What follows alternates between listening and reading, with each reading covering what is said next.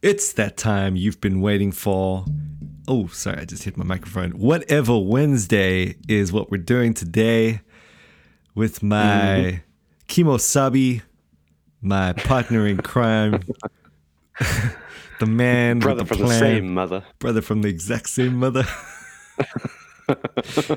There's no difference at all in our mothers. She has the same name. she is the same woman. All right, let's roll the tape.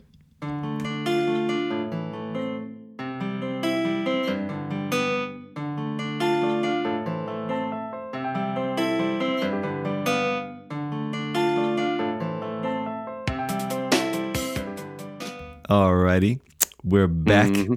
We're doing this thing. I am. Uh, I've I've had a, a weekend on the slopes.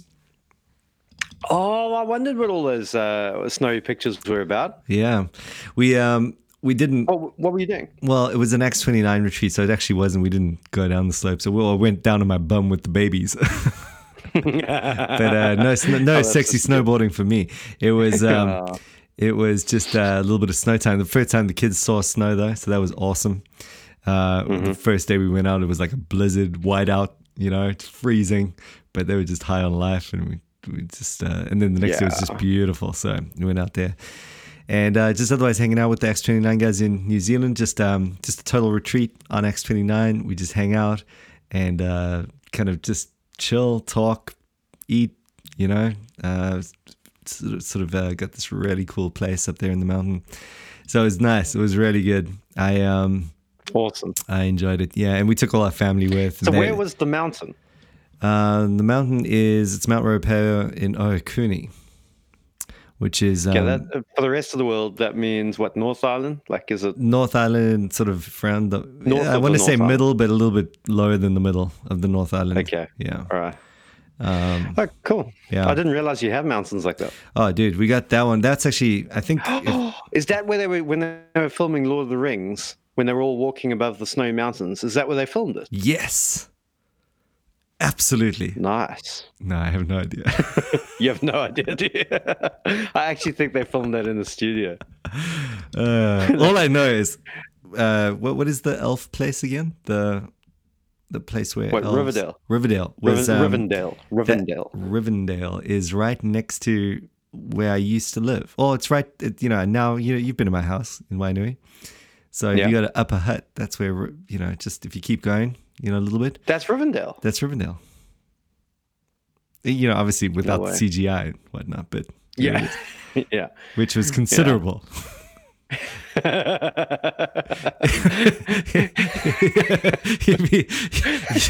I mean, it's beautiful, but you do not want to go in with the expectation that you're going to see Rivendell like as it is in the It movie. would be so cool if you could just drive past. Like, imagine if your postcode code was like Rivendell, though. yeah, You'd be like, that'd be "Ah, it would be cool. I know. Well, I mean, we Mm. already live in Wellington, which is Middle Earth. You know, Totally. So it's, I mean, can you really ask for more? And uh, at the end of the day, you know, you've got that Hobbiton place, and that's like not CGI. You can go and check it out. It's pretty awesome. That's cool. Yeah. So, But, what is um, it just like a? Is it just like um, a tourist thing, or do people actually live there? No, people. Well, it's uh, close to where people live, but yeah, it's a little area. Yeah. Um, Okay, yeah, I haven't actually seen it. So haven't you? no. You gotta save it for next time I'm there, bro. Yeah, totally, totally. We'll do it then. Um, but yeah, I was hanging We out with. Um, this is some good news as well. I was, I, oh, I was hanging out with um, um, a couple part of X twenty nine that listen to um, the show regularly, and you're their favorite guy. Oh, really? Yeah. oh, sorry, Nick. Sorry, Chris. Yes, get in. They're like, I mean, I'm very humble about it, of course, but yeah.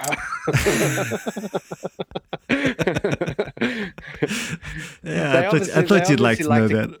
I was like, wow, really? Are you sure?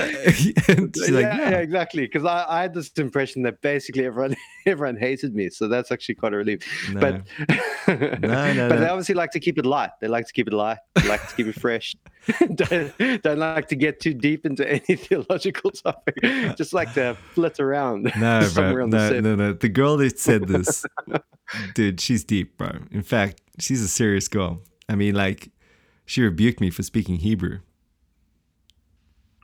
She rebuked you. yeah, because I was making light of it. You know, like I was doing a little party trick. You know, I was kind of like quoting uh, some, um, Oh, you know, Psalm yeah. one, you know, whatever from from memory, and She was um, like, "Wait, we're not at church on Sunday. dude, Can't do that." No, it was it was worse, bro. I was like, here we go, guys. Psalm one thirty one in Hebrew. Boom, pull this amazing move. You know, it's like Yeah. who knows who knows Hebrew from memory like that. Okay, and Yeah. And then at the end, you know what she says to me? Well, What do you want a round of applause or something? ah! Lauren McFarlane. Wow. wow. Oh, So wow. that cut that's deep. very- And I just I felt very convicted because I realized I was kind of showing off, you know. Yeah, totally. Yeah. But So also, I also I am quite proud of that, you know. Like I do want to just kind Yeah. of let people know. yeah, yeah, no, totally. Ah, It's just like the way I like. Yeah. I like to just make friends like that. You know, it's a friendly thing. It's not a showing off Yeah. thing.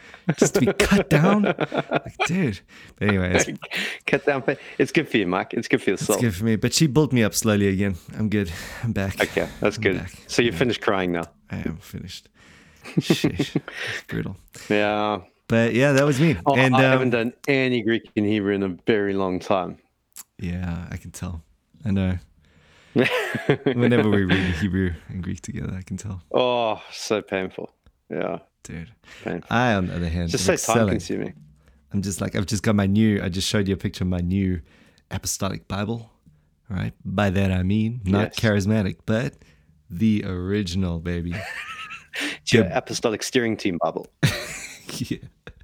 Nope, not one of those. apostolic steering team study Bible. Not one of Ignore, those. ignore what's written in the left hand side. what did you dream last night? this should determine the direction, the direction of the church. No, not one of those. By apostolic Bible, I Does it mean have the footnotes in bold? Septuagint. That's what I mean. Septuagint. okay. Um, So, like you know, the one the apostles used, and yeah. yeah, it's just um, reading it, bro. It's amazing. So there's that, and then Why um, did they use the Septuagint, bro? Why did they do that?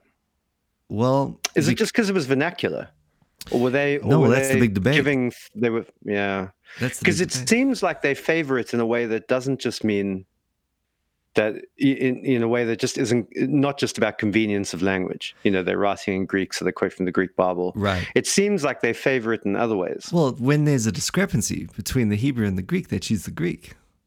Yeah. See, now that's just mind blowing. Yeah, but again, I guess you could argue Yeah. that that's because they think that people are more likely to be reading the Greek. But I mean, wow, when you're making a theological sort of case, you know, Yeah. and it's quite different from the Hebrew one because you know when you have those experiences where they go and you know Isaiah said Yeah. this, and then you're like, oh, Yeah. cool, let me go check it out. It's a footnote, and you go to the, go to the Old Testament. Isaiah said nothing of the sort. He just said nothing like that, you know, and that's Yeah, because our yeah. English translations are coming from the Hebrew. But yeah, like you go to the Septuagint, and that's exactly what he said, and that's what they chose. And it's just like totally. that is really quite crazy. Also, sometimes when they say, as is written in the prophet Isaiah, Mhm. they use Isaiah as representative of the prophets, don't they? Yeah, true. Uh, So they say, as is written in the law.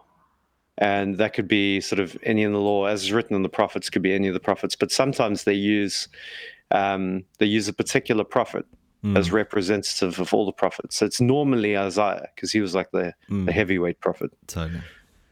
Yeah. Um, Yeah. yeah, interesting. I think the Table of Nations one's really interesting because Mm. the Table of Nations, obviously in Genesis 10, Mhm. and there's 70 names or, or, or nations mentioned there.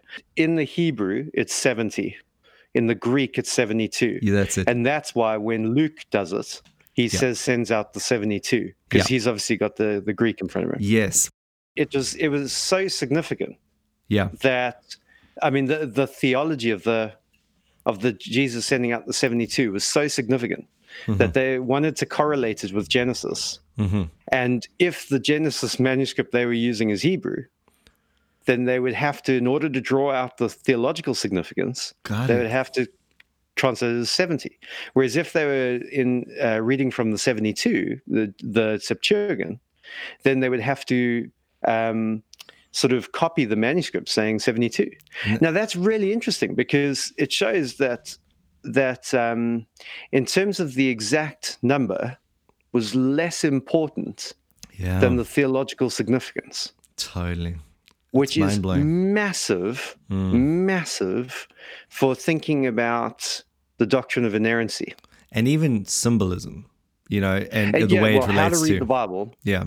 how to read the Bible. In other words, what what you know is are we going over the top by by reading these similarities? You know, by uh, these allusions from you know Luke ten and Genesis ten, hmm and I think I think this this what the what the manuscripts are telling us is there's strong evidence to say that actually no, this was so important that they would make sure that their New Testament document lined up with the Old Testament manuscript that, that they would have access to. Mm. I mean, that's huge, isn't It's it? huge, That's, so that's huge. mind blowing. Yeah. And so it also means that with iner- inerrancy, you've got to be super careful not to take an overly fundamentalist view hmm where you are harping on too much about the detail. Because we, from a 21st century point of view, are thinking, well, are there 70 people or 72 people? Yeah. They're thinking at it in a theological point of view. Yeah. So it's not to say that it isn't true or Mm. that they're not concerned with truth or not concerned with historical facts. It's just that they are also concerned to represent theology symbolically. And Right. when they're doing that, you have to you have to bear that in mind. Totally. Well, I mean, and also it's likely that it was neither 70 nor 72, you know? Yeah, Um, it- yeah. In, in terms Could of the way. 69. Yeah. Doesn't actually. Exactly. And so this, this, it's almost like I see it more as, I mean, certainly it, it affects um, inspiration. I mean, uh, the way you view inspiration and verbal plenary inspiration at that. But um, it's, it's really just, again, I suppose much of what we've been saying before, but um, hermeneutics, you know, it's just, you've got to, most of the issues regarding inerrancy can be boiled down to, you know, hermeneutics. You you need to you need to know when something is speaking symbolically. You need to know when something is being referred to theolo- theologically. I mean, you know, the gospel accounts are classic in that regard. You know, the way that the chronology works, and you know, half of the issues that challenge uh, the inerrancy of the gospel accounts really come down to the same thing, in that these gospel authors were willing to place a certain level of precedence on on their own uh, kind of version of the the chronology, so as to make a theological point rather than um, rather than sticking to a strictly sort of you know historical process there.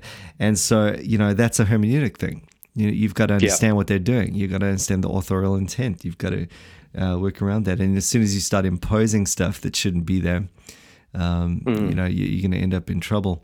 Um, so and, and and I think a lot of the stuff, you know, it actually reminds me of as well.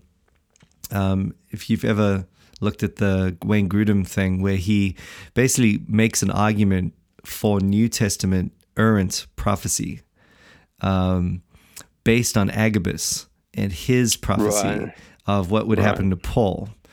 And you know what's so interesting about that is that if he makes his case, if if it's true, if Grudem is right, then almost every single prophecy about Jesus is wrong. I don't know if you've ever thought about that before, because none of them no, use explain. that. None of them use that that scrupulous sort of exacting uh, method. They use you know general ideas and symbols and you know they can really be you know they can find their fulfillment in no other thing but Jesus' death and resurrection, but they don't do it Yeah. with the way that uh, the way that perhaps um, you know Grudem would would want uh, an inerrant prophecy to look like. You know, which is it sort of betrays that that uh, that understanding of inerrancy when he looks at at that uh, trying to argue for errant prophecy. You kind of see what he's Yeah. getting for with inerrancy, and and he sort of, you know, if you follow that through to its logical con- conclusion, it ends up being reductio ad absurdum. You know, Yeah. um, yeah, Do you know? Do you know what throws? I mean, because I'm I'm sold on this. Like you know, if you preaching once through Revelation, you just see how symbolic not only Revelation is, but how symbolic the Old Testament is. You know, Mm, so that's symbolism that runs through the Bible, and I think this is what makes, you know, I, not that I've read a huge amount of Kline, but but the Kline that I have read, or at least what I've heard about about what he's written, um, is exciting precisely because he's not shy of this point. Yeah, you know, that's true. He, he, he, he understands that types and patterns and symbols are just a a huge way of how um, you know Jewish thinking developed and also how the scriptures developed. It was it was um, it's super important to, for mm. understanding the Bible. Mm. But the one thing the one thing that does throw a slight spanner in the works for me that makes me that that kind of if you like is the handbrake or the seatbelt to stay you just have to be a little bit careful about this kind of thing mm-hmm. is that um, is the way that daniel interprets jeremiah's 70 years of exile mm. because yeah. he uh, now normally if you're going through daniel you're going through revelation you see a number like 70 mm-hmm. you know or anywhere in the Bible, to mm. be hmm. fair, you know, how many times must I forgive? 70 times seven or mm. 77. Mm. You know, seven is clearly, silly saying you never stop forgiving, right? You, mm-hmm. It's infinite. Yeah. Um, yeah. And that's, you know, and that starts with the days of creation and on the mm. seventh day rest because it's all complete. So it's that wholeness, completeness um, idea that runs all the way through the Bible. But Daniel interprets Jeremiah's prophecy literally. interesting. That is interesting, isn't it? So, so it for me that's a, a massive warning that although um, I think it's it's impossible to sustain the kind of classic dispensational fundamentalist view of the scriptures where everything is literal all the time. Mm-hmm. It's impossible to sustain that. That's clearly not the right hermeneutic.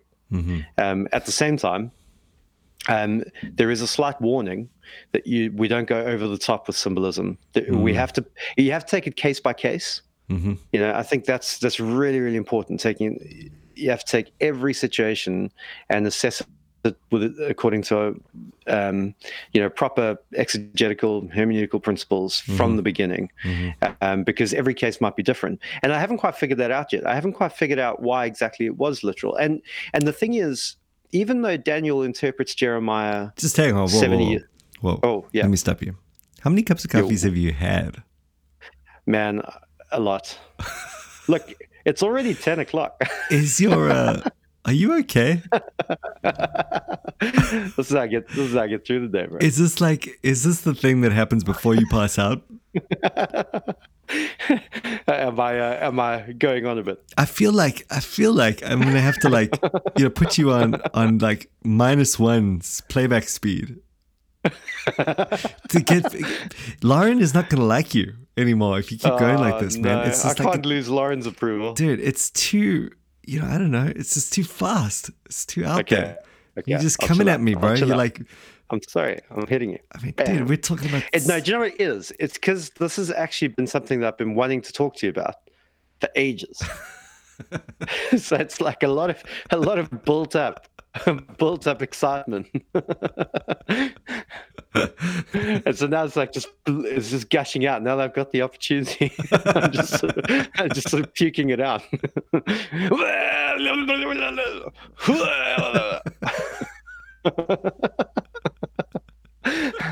Oh boy! I mean, are we really talking about the seventy weeks of Daniel? Whew. Dude, uh, no, not know. the seventy weeks. That's that's not what we're talking about. Okay, what are we talking about? We're talking about Jeremiah's prophecy that exile will last for 70, oh, right, 70 years. Yeah, so like he's he's um he's uh basically ticking it over to that 70th year. Yeah, and then and then Daniel's in exile and he's yeah, like he's like right, this is it. This year. is it. I'm yeah. gonna pray to you now. Yeah. Wow. And um well, you know what? I think I think that's a good yeah. segue to Theology Thursday. Right? Is it? Let's take if you want to take it there. That's. I don't know. Good. Is it like, are you going to go crazy theological or are you going to, what are you doing? No, I was just kind of wrapping up the discussion, really. On, Were you? Uh, After all that excitement? Yeah. It was all to make the one point. Okay, right. The let's have point. it. Let's have it in the rapid go. the one point. The one point was just that you have to be super careful about it. Right. But what's interesting, yeah, interesting about it, and I think this just illustrates the whole conundrum right? Mm-hmm. mm-hmm. Is that even though is this slow enough for you? Mm, kind of feeling a little bit scared. yeah. Want someone to hold me right now. it's because you look like you're sitting in jail. and you got a massive saw that says "Oh Death" behind you. What, Yeah. what, what, I mean, what is that about? That's just reminding me that the days, you know, they've been cut like a saw over my head. So is it like "Oh Death"? Because like "Oh Death, where is your sting?" Because I think that's quite a vital part of the verse that you're missing out. No, well, it's, just, says the, the oh, death is coming for you. You know? "Oh Death." Oh, death. You got to go to the lonesome valley. Oh, yeah. That's Okay, it. can I make my point now without you mocking me? All right. As long as you do it with tact and slowly and calmly. Okay. It's a theological show. Jeremiah Yeah. um, makes a prophecy that the exile in Babylon is going to last for 70 years. hmm Daniel is in exile in Babylon on that 70th year. Mm. As he gets on his knees and he's praying for things to get sorted out. hmm And they do kind of, hmm but not totally. hmm So Daniel was both right and wrong Yeah. to interpret the 70 years literally. Mm. So there is a sense in which there was partial fulfillment, but the Jews never regarded themselves as having been totally free from exile because they were still under the authority of rulers ever since that point. Mm. Um, you know, up until the Romans in Jesus' time, Yeah. which is why they expected the Messiah to overthrow the Romans. So um, Daniel saw partial fulfillment, Mhm. but he didn't see total fulfillment, Right. which means that the way he was reading the prophecy in Jeremiah was partially correct. Hmm And I think that that's it's it, I think that it sums up more or less what's going on with Bible prophecies and symbolism Mhm. is that there is a partial literal fulfillment, hmm but then there is also a typological hmm ultimate fulfillment. Totally. And you have to have both of those things in your mind Yeah. whenever you're looking at numbers and symbols throughout Old and New Testament. And again, your covenantal hermeneutical grid is going to kind of sort that out for you. You know, um, if you understand that everything from Abraham onwards is basically going to be temporally, partially, you know, um, typologically fulfilled as a precursor to its full fulfillment. I mean, that's going to guide you even in those moments where you're, where you know, um, are thinking about how to interpret or why they interpret it literally and yet not, you know, it gets continued on. I mean, it's all hermeneutics, I think. But um, Kline as well, very helpful in that regard. You know, just able to to to to break that down in terms of that typological ultimate fulfillment thing that he calls it the two tiered uh, or the two stage, sorry, fulfillment. Um, you know, you got that level one, level two thing going on which um, yeah i mean it's gonna obviously if that's true it's gonna affect every single prophecy of the bible. So amen to that. One time. yeah. All right good talk. Uh, wednesday. What do we talk about today? Just to wrap up We talked about fame and glory. uh-huh you've We spoke about being humbled to the dust. Oof, felt that Yeah. and we talked about And we we spoke about the seven, the the table of nations and the seventy things and and the awesomeness of the inerrancy. Septuagint. We spoke about inerrancy and we Uh-huh. spoke about inspiration. Uh-huh. And we also critiqued a classic dispensational reading of symbolic numbers and prophecies and with we and Grudem's reading of prophecy. and we said the, the Septuagint Apostolic Bible is awesome.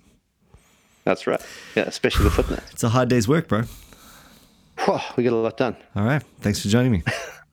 no worries.